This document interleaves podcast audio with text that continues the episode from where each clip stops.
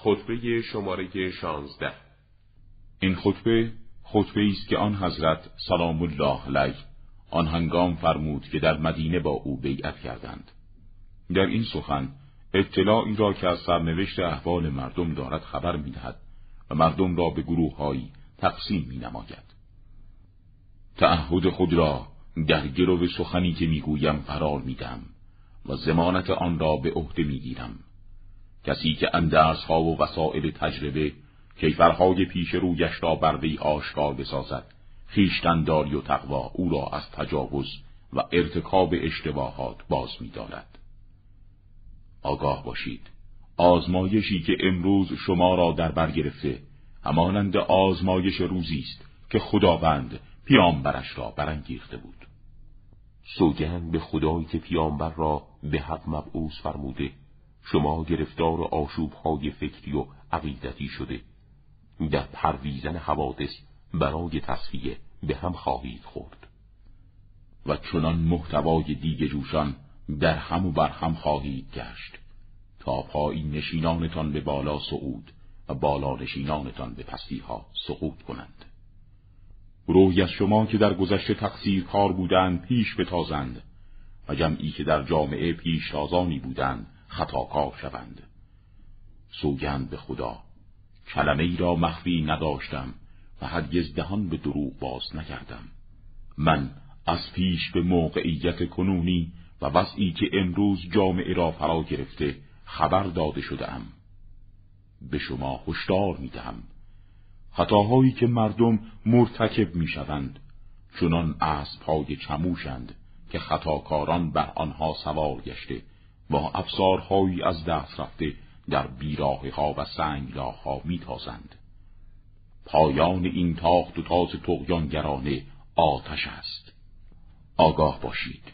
اوصاف تقوا چنان مرکبهایی رامند که انسانهای متقی بر آنها سوار شده زمام به دست راهی بهشت الهیند حقی وجود دارد و باطلی و هر یک برای خود اهلی مخصوص دارد.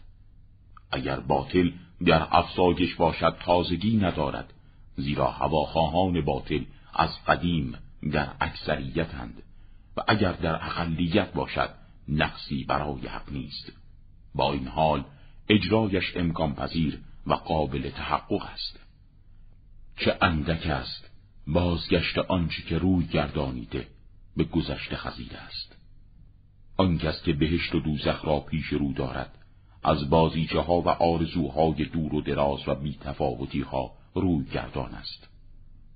مردم بر سه گروهند تکاپوگر پویا که نجات پیدا می کند و جوینده کندرو که برای او امیدی هست و تقصیر کننده تبهکار که سقوطش در آتش است. انحراف به راست و چپ گمراهی و جاده اصلی راه وسط است. و همچنین از این خطبه است که حضرت در آن مردم را به سه سنف تقسیم می کند. مسیر کتاب الهی و آثار رسالت از این جاده کشیده شده است. و روزنه های نجات بخش سنت پیغمبر به این جاده باز می شود و راه سرنوشت کمال انسانی به این جاده منتهی می گردد آن مدعی که ادعایش اساسی ندارد حلاکت در انتظار اوست. و کسی که افترا به واقعیات زند به استقبال نومیدی و سقوط می شتابد آن کس که در برابر حق عرض اندام نماید آینده جز نابودی ندارد. انسانی که به شناخت خیشتن نائل نشده در پسترین تاریکی نادانی قوتور است. اصل ریشهای که بر تقوا رویده هلاک نمی شود و زراعت قومی که در زمین تقوا کاشته شده از تشنگی نخواهد خشکید. از خانهایتان برای تشکیل اجتماعات ویرانگر بیرون نیایید. آشتی و الفت در میان خود به وجود بیاورید. توبه و بازگشت به سوی خدا. در دسترس شماست. هیچ ستایشگری جز پروردگار خود را نستاید و هیچ سرزنش کننده جز نفس خود را توبیخ ننماید.